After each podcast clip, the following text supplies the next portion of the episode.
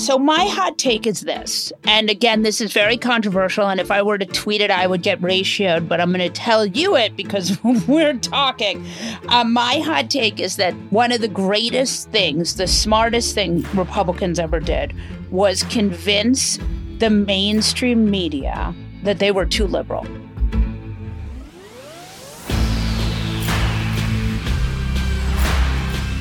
That's Molly Jong-Fast.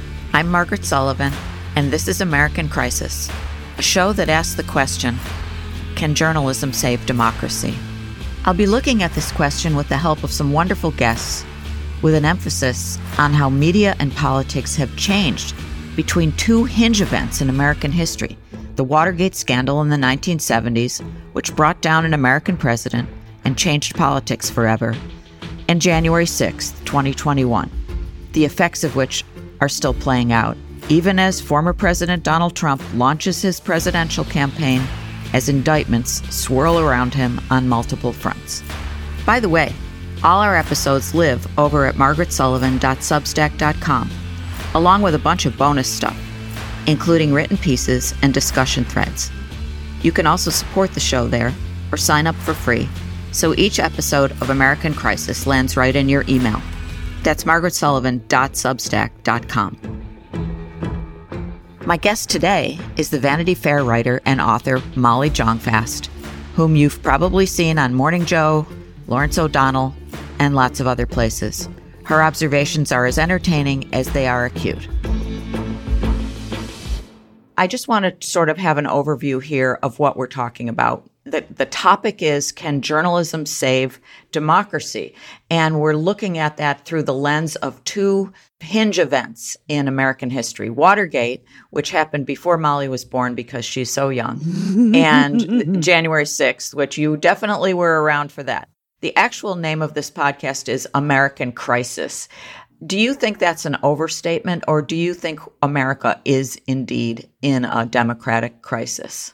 So I think there are two different things happening at the same time. One is that you have this slow moving assault on democracy that is happening through the Supreme Court and through, you know, kind of Republican state legislatures and that stuff like this Ohio anti ideas bill and don't say gay. They're sort of slow moving ways to undermine. I mean, I don't know if you know in Ohio, they have this Proposition 8, which is coming up on the ballot in August, which will make it harder for there to be ballot initiatives, right? Ballot initiatives will need a 60% instead of a 50% margin because these liberal ballot initiatives are so popular that Republicans are trying to undermine them. So that is a sort of slow moving crisis. It's happening, but we're sort of spot checking it. And, you know, the more local news, the more that corruption is caught, the more people are able to kind of stop it as it goes. Then there is the sort of fast moving crisis, which is the Trump Trumpism, DeSantis, this kind of assault on our way of life, which is, uh, you know, January 6th the actual clearly anti-democratic kinds of things like uh, denying the results of a legitimate right. election and trying to make sure that in the future there can be more success at that, right? Right. And harassing poll workers, that kind of thing, where it has much, much quicker results. But they're both mm. going to the same place, right? Which is that this sort of Republican belief that democracy is a failed experiment and it's time to take back the reins because, you know, Franco had some good ideas, which is. I mean, uh, is there is there really an ideology there or is it more of a power grab? No, I think there's an ideology there. I mean, I think you wouldn't have CPAC in Hungary you wouldn't have states, you know, like Florida and Texas embracing these Hungarian ideals of democracy, which are not democracy, they're autocracy, unless uh, you did have an actual ideology there. Let's talk about, think about Christopher Rufo, right? This is a guy who discovered this thing called CRT. Uh, it was a legal framework from the 1970s. Critical race theory, right. yes. But he decided that this was actually happening in kindergartens and it, and lower schools. It's not true. Critical race theory is its own thing, and it is not. You know, it is being t- taught in law schools, but it didn't matter because you had a Republican base that was so out of touch with what you know actual facts that they went along with it. And now we're seeing, you know, two years later, legislation like what Dan Patrick is doing in Texas, where he's actually trying to uh, remove tenure from academics. Let's talk about the two, at least as I see it, the two ways that, the two major ways that the news media is not serving democracy well. And it kind of breaks down along sort of left, right, and middle lines. So, first of all, you've got the the right wing media, led by Fox News, but certainly not just Fox right. News, doing its thing. How do you see that eroding democratic norms? What's going on there? I mean, is it about is it the fact that it's not truthful? Is it the fact that it's it's it's almost an arm of the government. You know, what, how would you describe it? So, what's interesting, I think, about Fox News is that it started out sometime between 96 and 97 as a sort of hilariously bad, right? The production value was so low and they were pretending to be, you know, you had Sean Hannity with Colmes, right? With Alan Colmes. So you had a liberal with a Republican. They were pretending to be more balanced. And as it kept going, it became more and more of just a sort of propaganda arm of the RNC. And now it is a sort of full propaganda arm of the RNC. In my mind, I think that Fox has been really dangerous, but it has only really been able to connect with a much older section of the population, a section of the population that has, that sort of wants to be scared and wants to believe that someone like Donald Trump can fix all of their problems. Now, what's happened now is that, you know, people are cutting the cable cord. You see this more and more.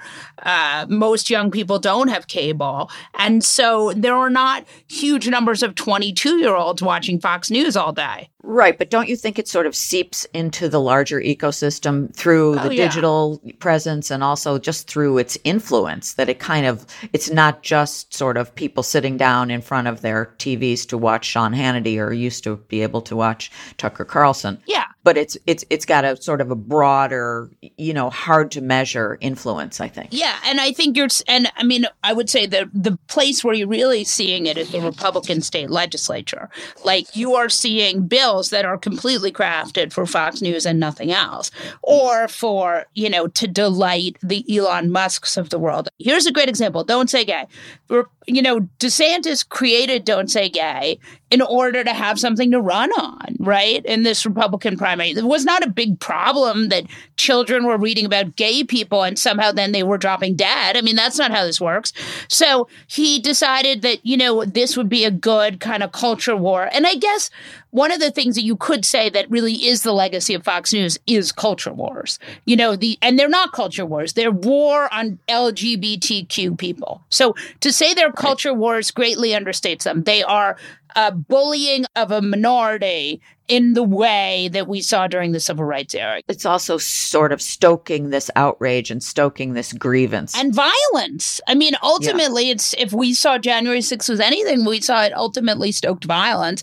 So right. I do think, you know, look, it's the Republicans think that using the other, and this again is right from the fascism playbook, that otherizing a group of Americans will then galvanize their base. Yeah, and it it does work. I mean, we yeah. did get Donald Trump. Right. How do you hold that accountable? Can it only be done through the courts, as we saw with the Dominion suit, or is there some other way to address it? I don't know about you, but I'm so careful when I write anything to make sure that it's been reported somewhere else. If I'm writing opinion stuff, I try to really make sure that something I'm writing about has been reported somewhere else because you don't want to commit libel. So, this, the flagrant way in which uh, Fox did this was very libelous. I mean, it was sort of the textbook of libel.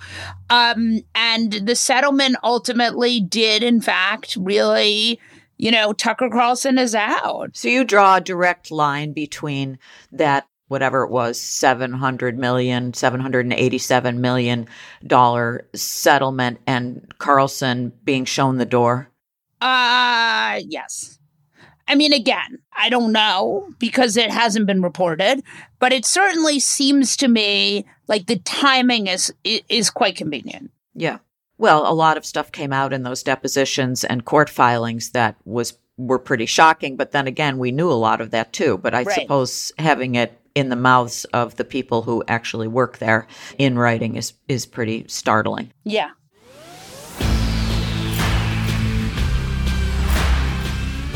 A quick break here to say that this episode of American Crisis with Molly Jong-Fast is entirely free. The full versions of most episodes will only be available to paying subscribers, but this is our first show, so here you go. You can sign up at margaretsullivan.substack.com at no cost, and everything will land right in your inbox. And you can also support the show there. You might have noticed that you haven't been forced to skip through ads. That's because we're forging a different model for podcasting here. American Crisis is entirely supported by listeners. Please consider joining us at margaretsullivan.substack.com. So let's talk about how well the mainstream media or big journalism, the big newspapers, the, the big networks, and so on, how well they do with coverage of politics and how well they do or don't do with coverage of campaigns. What's your analysis of it? Do you think they're pretty good? Do you think they're spotty? What what are your, and what are the problems as you see them? So my hot take is this. And again, this is very controversial and if I were to tweet it I would get ratioed, but I'm going to tell you it because we're talking.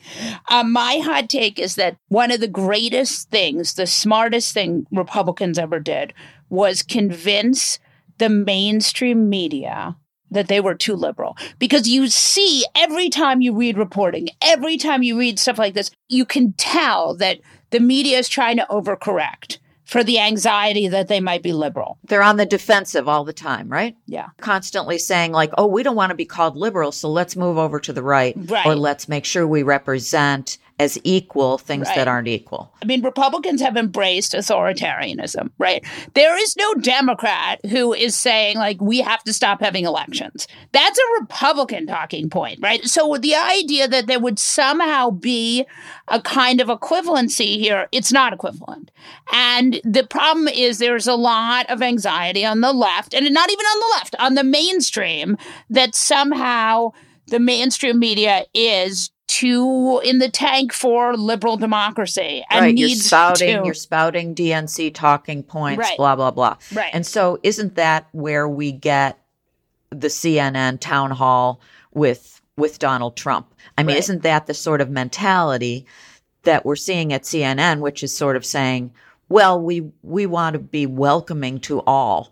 And so we're going to give Donald Trump this platform to lie. I mean, that's Right. the sort of going down the middle thing that you're talking about, I think. well, what you want when you're doing something with Donald Trump, and you and I both know this, and you have written about this ad nauseum, probably, probably you're bored with this topic, but you were the one who first wrote about this, even though you were not the creator of it.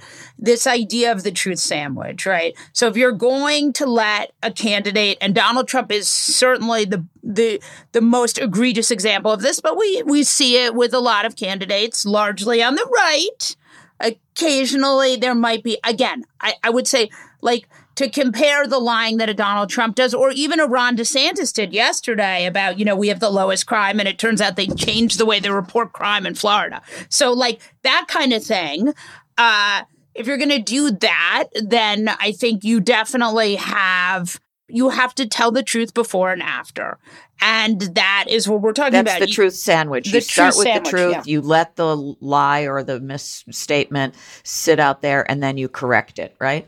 But that isn't really the way we do reporting. I mean, that is a difficult thing to put on the front page or the homepage of the New York Times because it's not news. I mean, that's the problem I think we run into. It's against sort of the practices of journalism. news. But this is so. Let me just say that, and that's one of the dangers why you can't, you can no longer with these post-truth candidates run quotes like, uh, you know, I won the 2020 election, says Donald Trump. You can't run those. You can't be a stenographer. You have to be careful. It's funny because I actually did, uh, I was on BBC a couple months ago and they literally let Trump just go off about stuff. And, and I was like, none of this is true. Like, when are you going to debunk this? And even with the CNN town hall, which again, you know, nobody is defending that. That was not a good move. But what I did think was interesting was you got Tapper right away being like, none of that's true. And you had even Anderson, who eventually, you know, uh, more complicated, he was like, none of that's true. There are definitely mistakes are being made, but mistakes are not being made quite in the same way they were being made in 2015. One of the things I often hear people say is, did the media learn anything from the Trump, you know, the Trump election in, in 2016 and then the sort of the, you know, the Trump administration? Did they learn anything? And one of the things I sort of think about is, well, was there a desire to learn or actually aren't the imperatives something else? Aren't they really sort of about profits and about uh, traffic and they're not about serving democracy. I mean, do we have a mission problem? Yes, we do, but that's always been true, right? I mean, this this idea that there was at one point a nonprofit media is, I mean, Hearst newspapers. Like this has always been how it's been, and you know, we live in a capitalist country. I, I think, look, would it be nice if we had a BBC in this country? For sure. One of the people I worry about more than I worry, you know, I don't know if I worry about him, but Elon Musk has worked really has been working really hard to make Twitter the new media, right?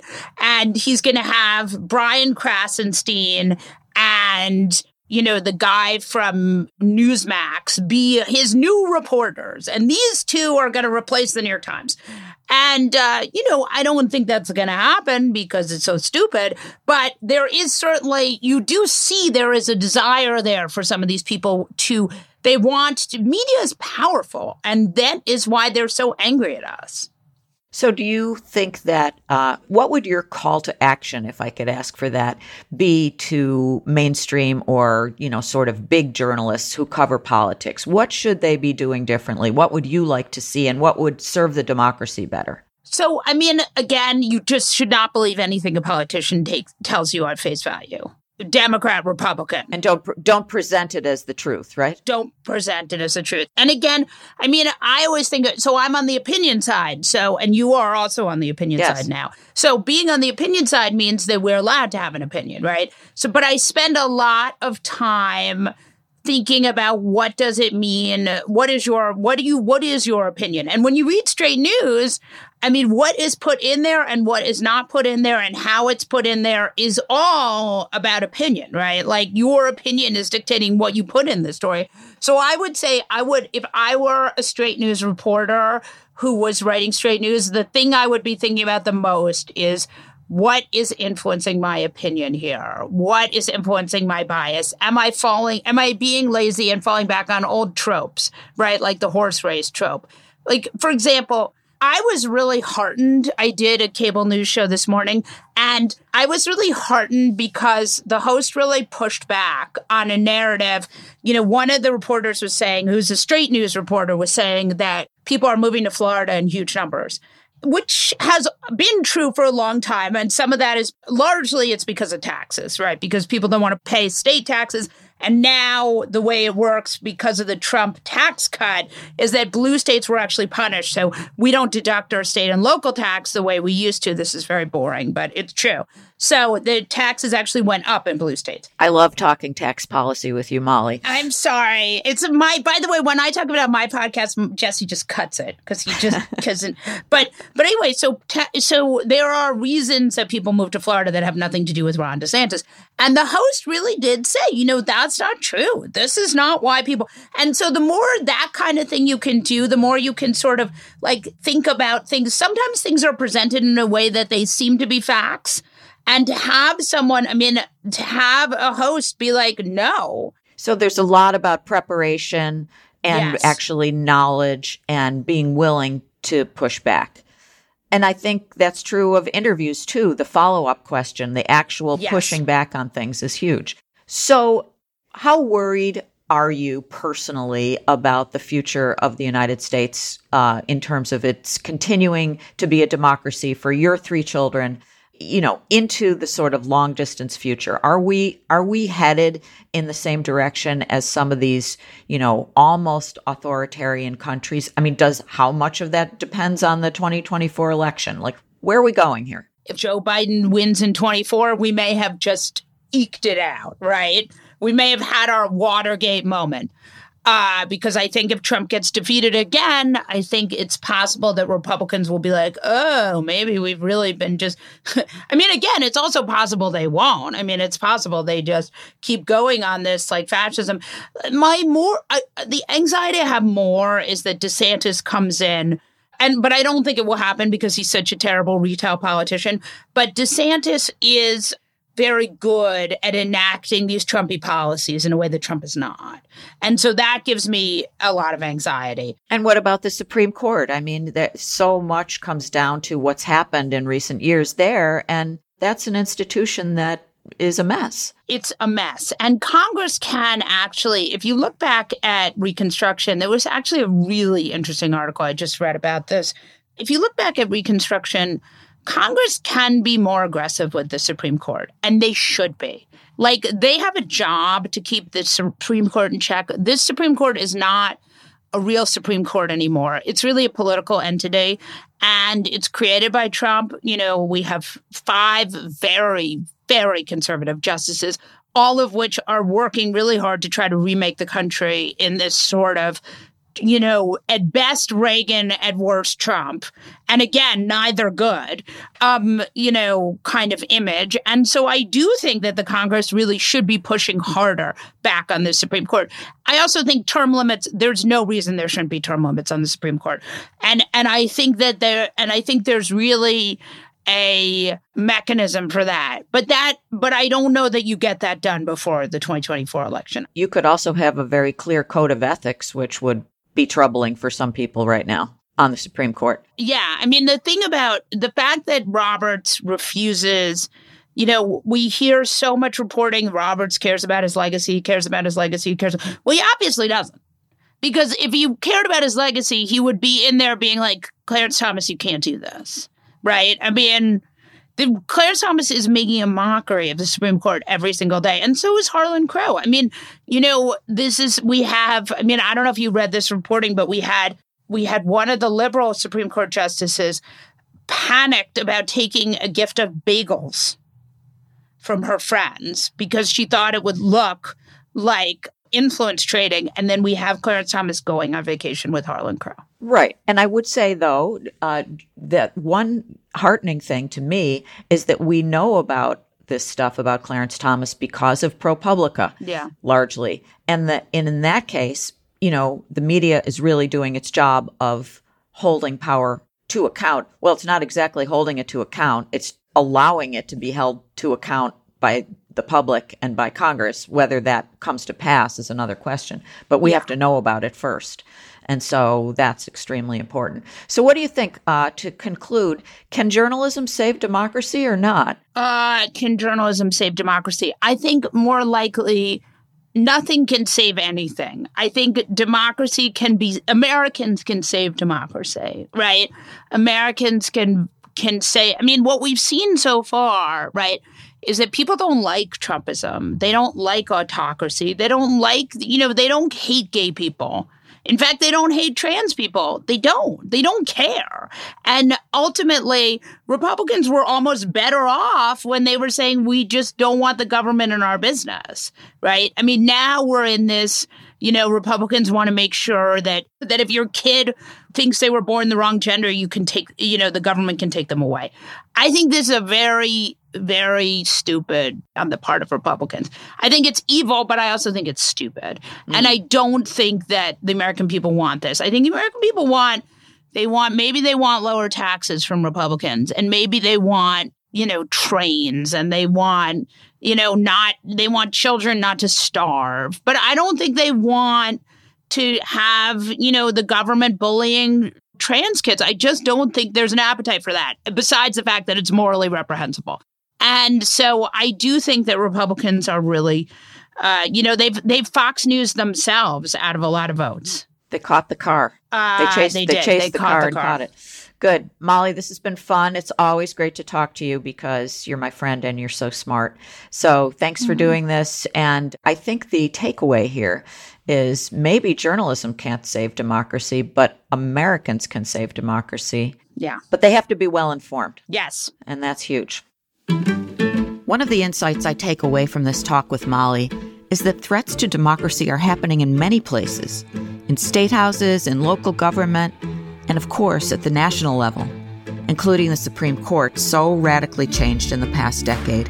We truly are living in a far different America now compared to the Watergate era, with the explosion of right wing media and the regrettable fear on the part of mainstream media of being branded anything other than down the middle neutral.